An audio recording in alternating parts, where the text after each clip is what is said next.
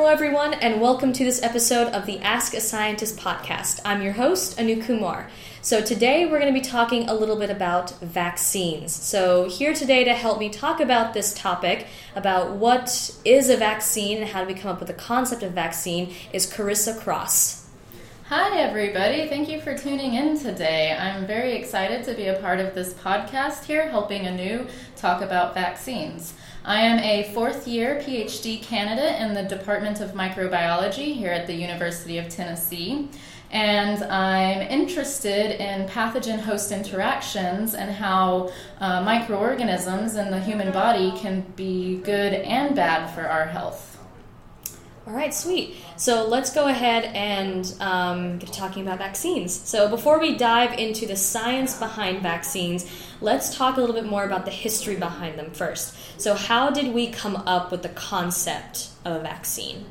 This is a great question. I'm actually pretty interested in the role that science has played in the development of uh, the society that we have now and how history and science is very intertwined. So, as the development of civilizations and agriculture has led to more and more humans living closer together for longer periods of time, this also allowed for the emergence of infectious diseases that could then uh, populate themselves and spread quickly within these uh, groups of individuals. One of the most notable historic diseases is smallpox.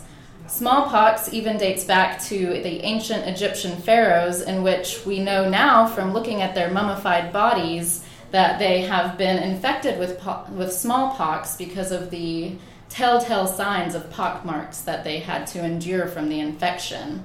And there has actually been evidence that different forms of immunizations have been attempted long before. But it wasn't really until the early 1700s that we began, uh, humans in general, began to notice that once somebody had developed smallpox, uh, and was lucky enough to survive, they never really got the disease again, and they seem to be protected from it from a long for a long period of time. So this caused people to purposely begin exposing themselves to smallpox in an attempt to gain immunity, even in the face of high risk of disease and a lot of times death. So enter into the scene Edward Jenner in 1796. Jenner had heard from local milkmaids in his town that were famously known for being considered quite beautiful because they never seemed to have the rash and scars associated with smallpox covering their face.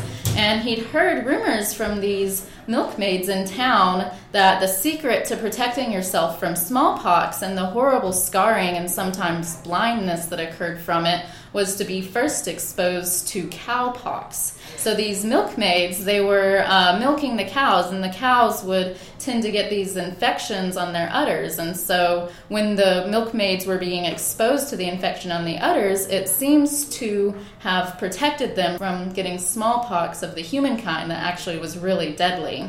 So this is almost kind of like fighting fire with fire, almost. Yes. Which which one's the worst thing that you could get? yeah.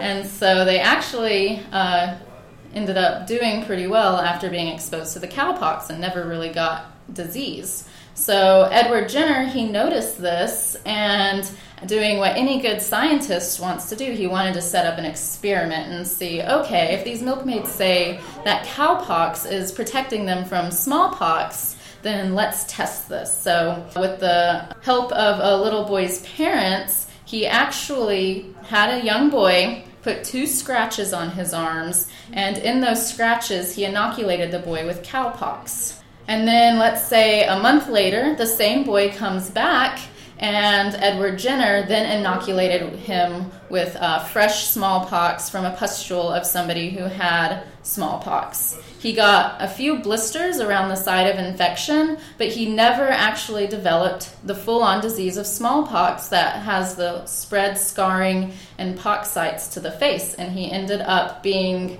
uh, resistant to disease after that.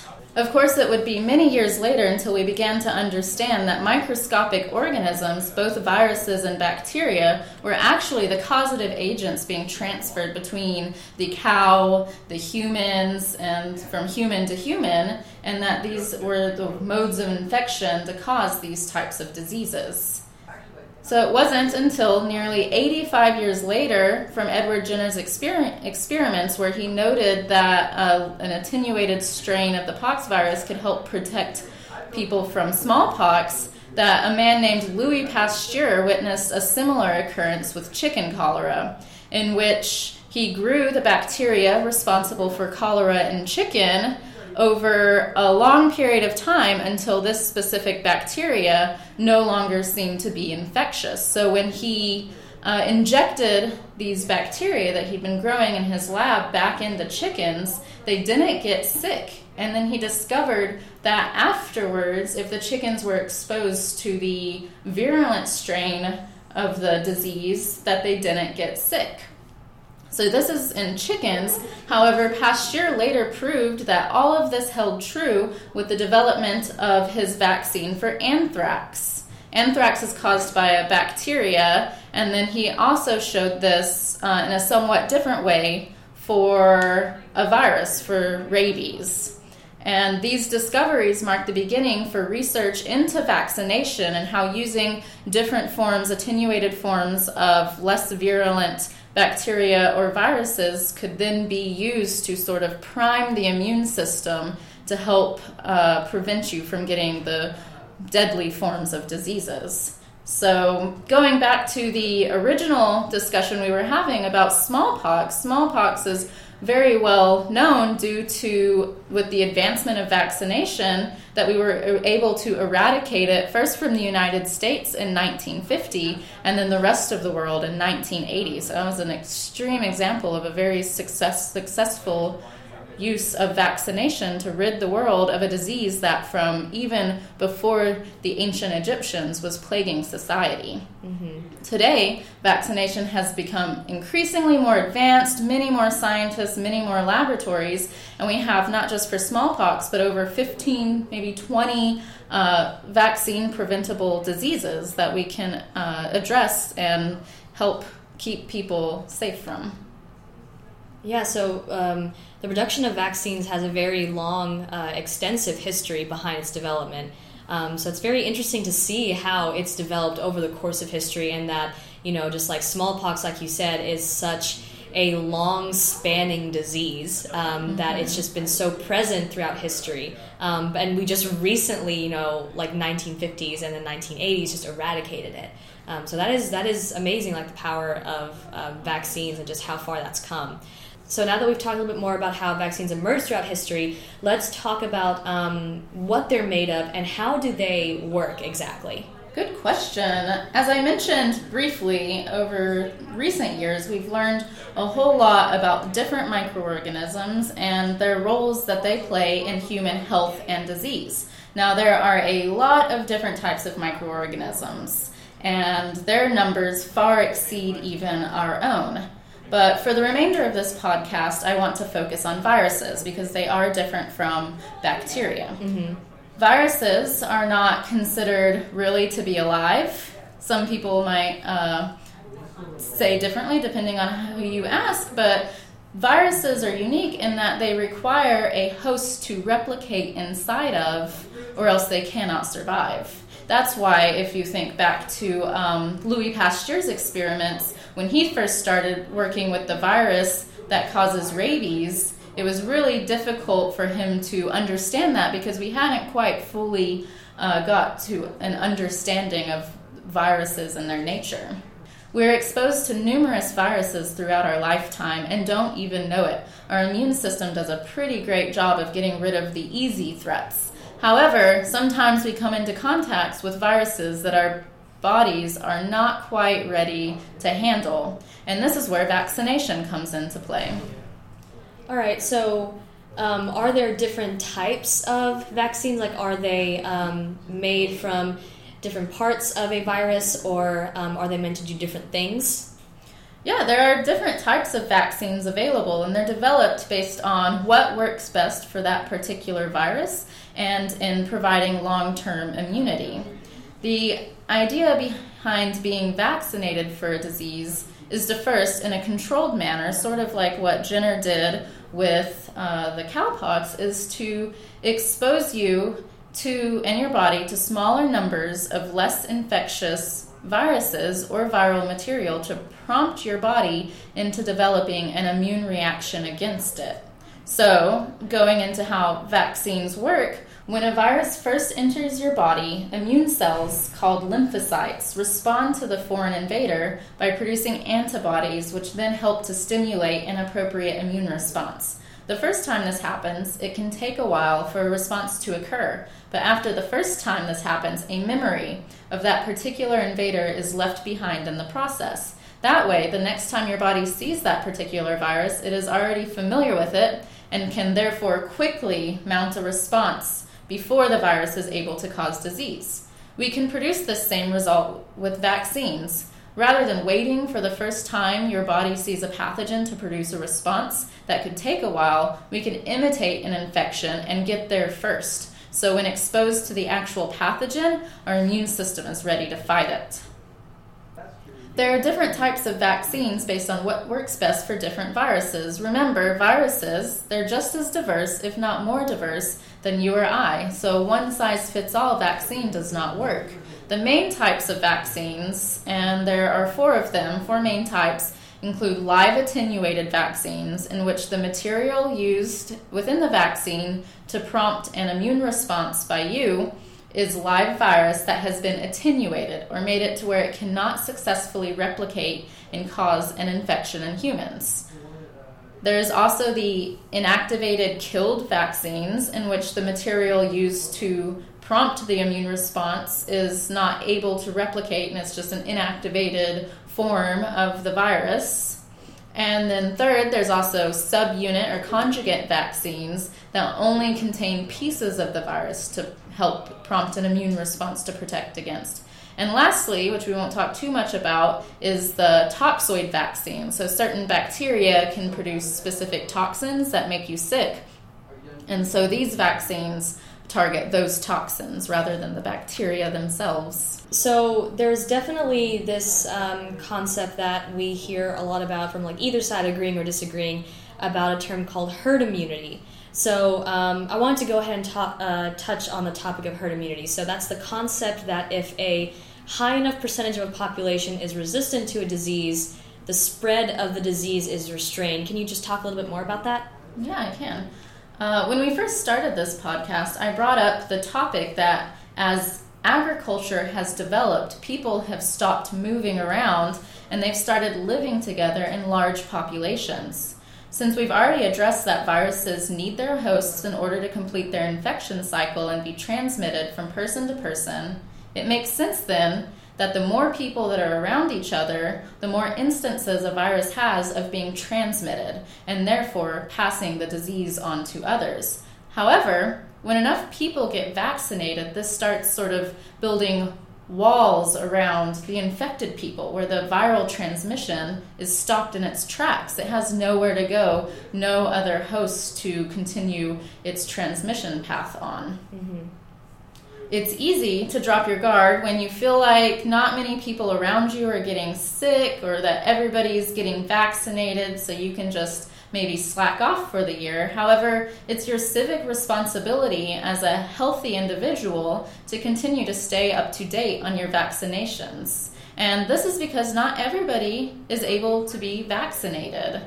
This could be primarily due to age. Maybe you're too young to receive certain vaccines or due to being immune compromised, such as those who are suffering from HIV, AIDS, or cancer, and that they can't take get the vac- specific vaccines. And then additionally, there's some people with specific allergies, sometimes to say eggs, that are used in some steps of vaccine development that they can't have the certain vaccines that have um, gone through those development processes. So, therefore, well, if you're upholding the herd immunity, that means you're inhibiting the virus's ability to transmit disease to those who cannot be vaccinated. And so, therefore, you're helping them remain protected and not get sick. All right, yeah. So um, now this is probably like coming up on the topic that everyone's listening into this episode for, which has been the current flu epidemic. Um, so, especially, I know here in East Tennessee, it's been pretty brutal. Um, so I, I, wanted us to just like touch on, um, you know, why is this specific flu uh, flu season possibly like worse than um, previous years? Oh yeah, definitely something that's been on everyone's mind here in East Tennessee recently. Yeah, so let's talk about the flu. Uh, as I mentioned previously, viruses are very diverse, and that's a trend that you've probably uh, heard me say multiple times already. So, the flu is caused by one specific virus, the influenza virus. The influenza virus is an RNA virus that has two distinct proteins on its surface that we can refer to as HA and NA, in which there are 16 variations of the HA protein and 9 variations of the NA protein. Between these two proteins and all of their variations, not only are viruses diverse, but with this example of the influenza virus, we see a lot of diversity just within this particular type of virus. So they can look really different. And since viruses are very small and have very small uh, genomes, they can mutate quickly, which means that every year we don't really know what the flu virus is going to look like. So that makes it difficult to determine what type of vaccine we want to make each year.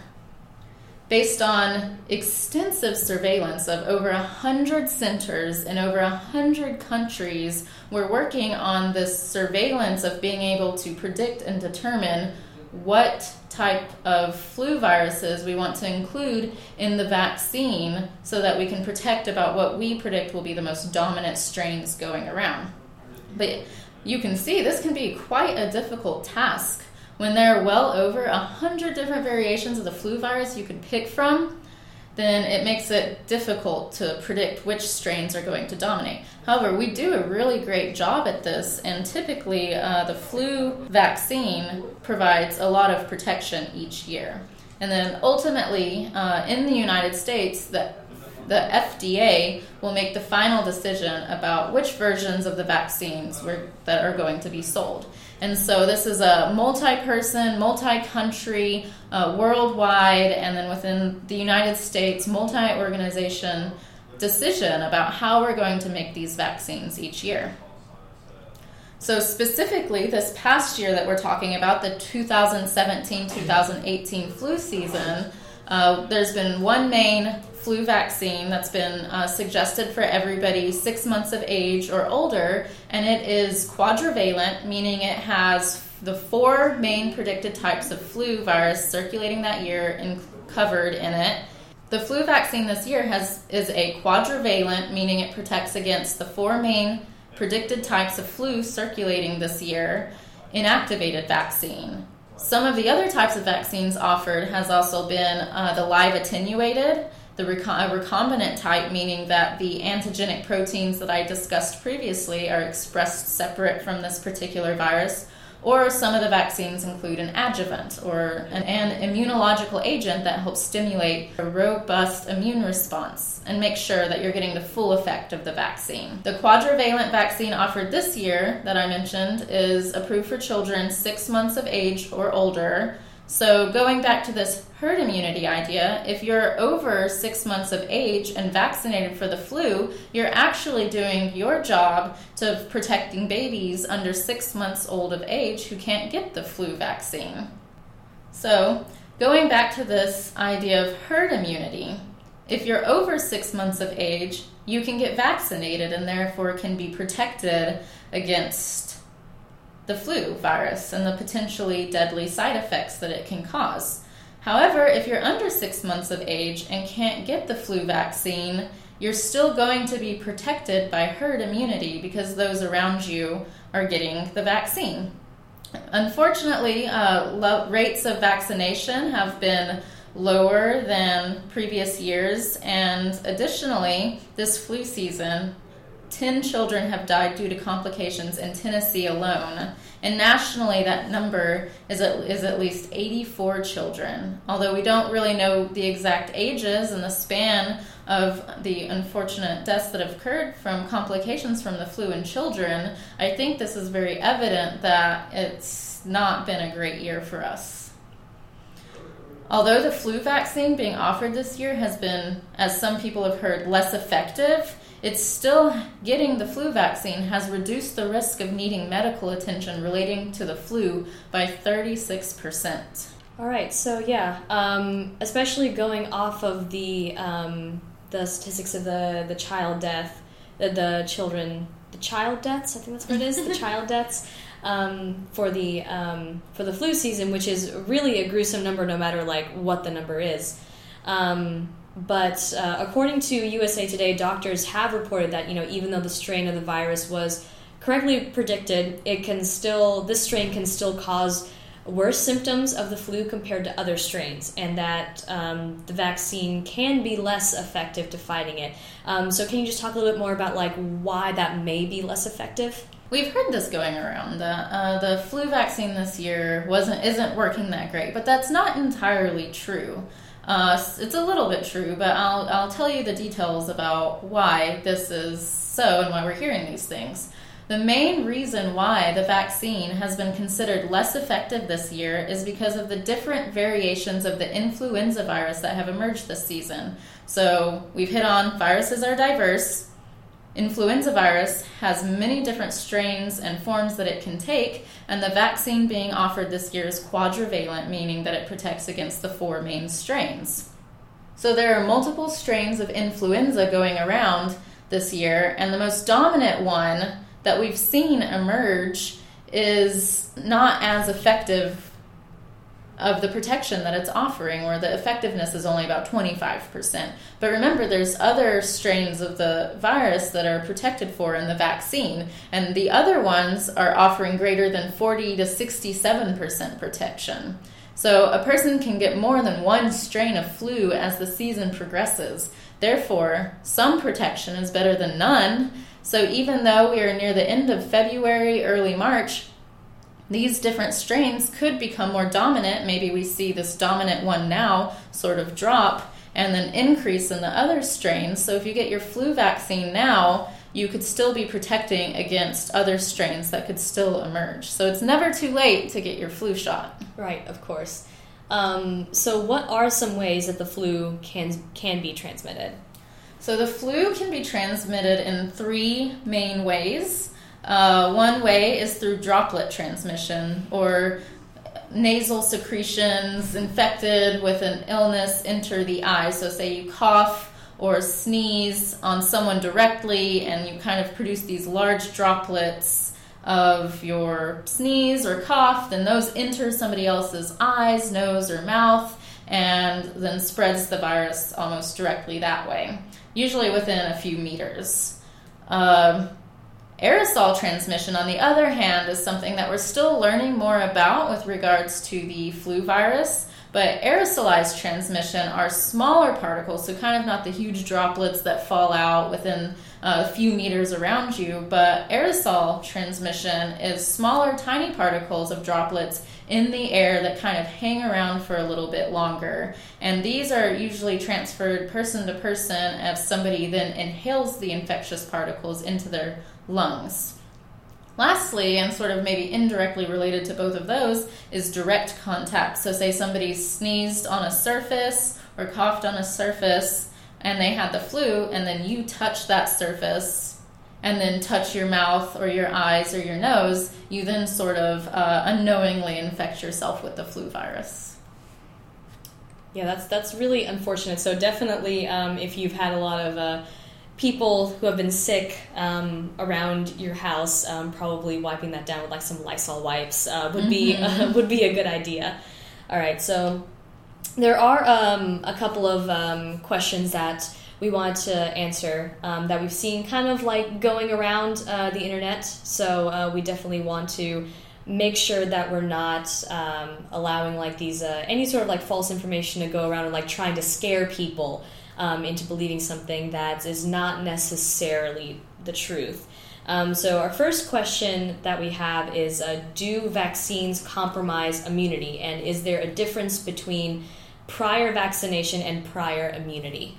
Right. So there, there is a difference between vaccination and immunization. So vaccination is when the vaccine is actually administered, and so given to you, you've put in uh, sort of the the virus or the viral particles that are going to stimulate your body to produce an immune response. And then following that is the immunization and what happens in that in your body after you become vaccinated. So the vaccine stimulates your immune system so that it can recognize the disease and protect you from future infections. But immunization is the process of becoming the whole process of becoming immune to or protected against that disease. Mm-hmm. So, the first question do vaccines compromise immunity? And uh, so, the body, and I mentioned this previously, is pretty good at handling a lot of um, things thrown at it. And so, the body, your body, is able to react to a very large number of antigens or different types of uh, molecules that promote an immune response. There's thousands of different types of antigens that you could be exposed to. However, when we're developing or scientists are developing vaccines, it's a very specific process. They pick very specific antigens that they're going to put in the vaccines. And so, for example, a vaccine for hepatitis B only contains one antigen. And so that antigen is a little red flag. It's just enough to tell your body, hey, this is what I look like, this is what this pathogen looks like. Uh, red flag, do something about it the next time you see it. So, going back to the first part of that question, do vaccines compromise immunity? Well, the body, and I mentioned this previously, is pretty good at reacting to things that you throw at it. And the body is able, your body is able to react to a very large number of antigens. Vaccines, on the other hand, are very finely tuned. We do a lot of uh, research and experimentation to determine what specific antigens we want to put into vaccines. So, for example, with the hepatitis B vaccine, it only contains one antigen. And so, this one antigen is sort of like a red flag that says to your body, hey, look at me, I'm not supposed to be here, and your immune system knows to react to it. And the estimated number of vaccines to which a child could respond to is pretty conservative, but using an estimate of the number of antigens that you are exposed to, a group, um, a large research group out of Vanderbilt, the National Institutes of Health, the University of Washington, the University of Pennsylvania, published in the Journal of Pediatrics that if we do the math, and let's say you get 11 vaccines, you're only going to be using about 0.1% of your immune system to handle and produce an, a response for this. And so that's really not a lot. And the immune system is very capable of replenishing your naive B cells, T cells to keep stimulating and circulating for an immune response. So you a vaccine never really uses up a fraction of the immune system and you really it isn't really compromising your immunity because you have such a wide variety of things that you can react to